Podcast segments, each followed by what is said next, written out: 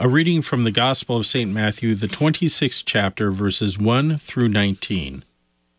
When Jesus had finished all these things, he said to his disciples, You know that after two days the Passover is coming, and the Son of Man will be delivered up to be crucified. Then the chief priests and the elders of the people gathered in the place of the high priest, whose name was Caiaphas, and plotted together in order to arrest Jesus by stealth and kill him. But they said, Not during the feast, lest there be an uproar among the people. Now, when Jesus was at Bethany in the house of Simon the leper, a woman came up to him with an alabaster flask of very expensive ointment, and she poured it on his head as he reclined at the table. And when the disciples saw it, they were indignant, saying, What is this waste? For this could have been sold for a large sum of money and given to the poor. But Jesus, aware of this, said to them, Why do you trouble the woman? For she has done a beautiful thing to me. For you always have the poor with you, but you will not always have me. In pouring this ointment on my body, she has done it to prepare me for burial. Truly I say to you, wherever this gospel is proclaimed in the whole world, what she has done will be told in memory of her. Then one of the twelve, whose name was Judas Iscariot, went to the chief priests and said, What will you give me if I deliver him over to you? And they paid him thirty pieces of silver. And from that moment he sought an opportunity to betray him. Now on the first day of unleavened bread, the disciples came to Jesus, saying, Where will you have us prepare for you to eat the Passover? He said, Go into the city to a certain man and say to him, The teacher says, My time is at hand. I will keep the Passover at your house with my disciples. And the disciples did as Jesus had directed them, and they prepared for the Passover. This is the word of the Lord. Thanks be to God. For our meditation on God's Word, we welcome Pastor Paul Hoffman, St. James Lutheran Church, Cleveland, Ohio. Dear precious friends in Christ, today we look at Matthew chapter 26, beginning at verse 1. We now begin Holy Week. We read here in verse 3 that the chief priests and elders of the people gathered in Caiaphas' palace. They plotted to arrest Jesus secretly and kill him, but originally didn't plan to have him killed during the Passover. We read in verse 5 they said, Not during the feast, lest there be an uproar among the people. They were afraid of starting a riot, but they were really afraid of being blamed for Jesus being arrested. However, Jesus says this is all going to happen during the Passover.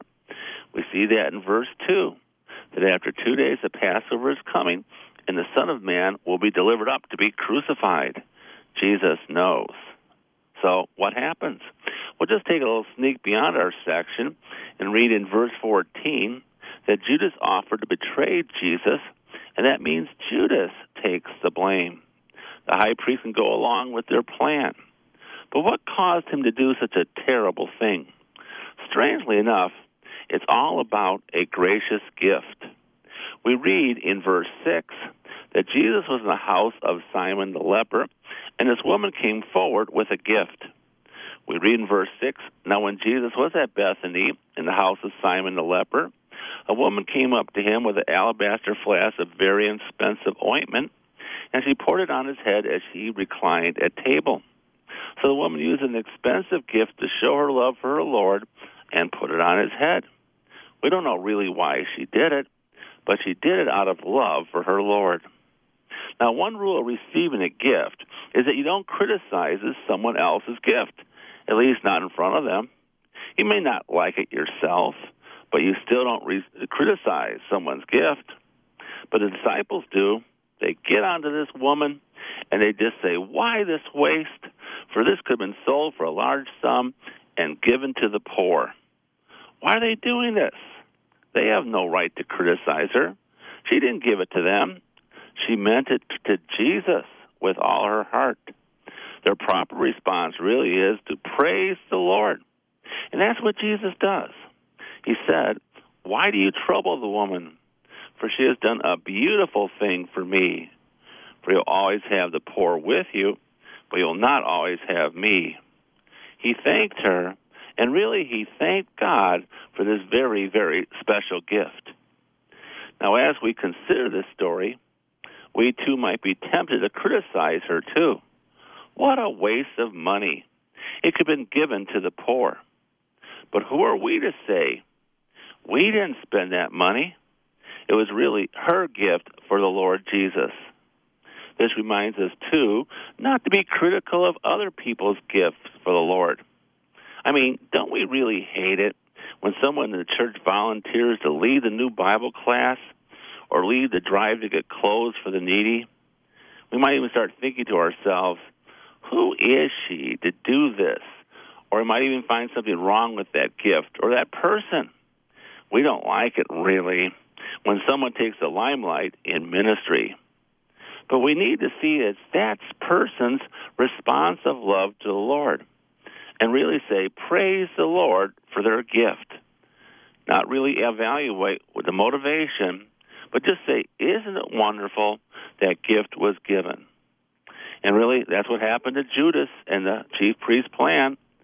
They really meant to destroy Jesus, but Jesus knows that God's going to turn it around and make it his gracious plan of salvation. That's his special gift that we didn't deserve.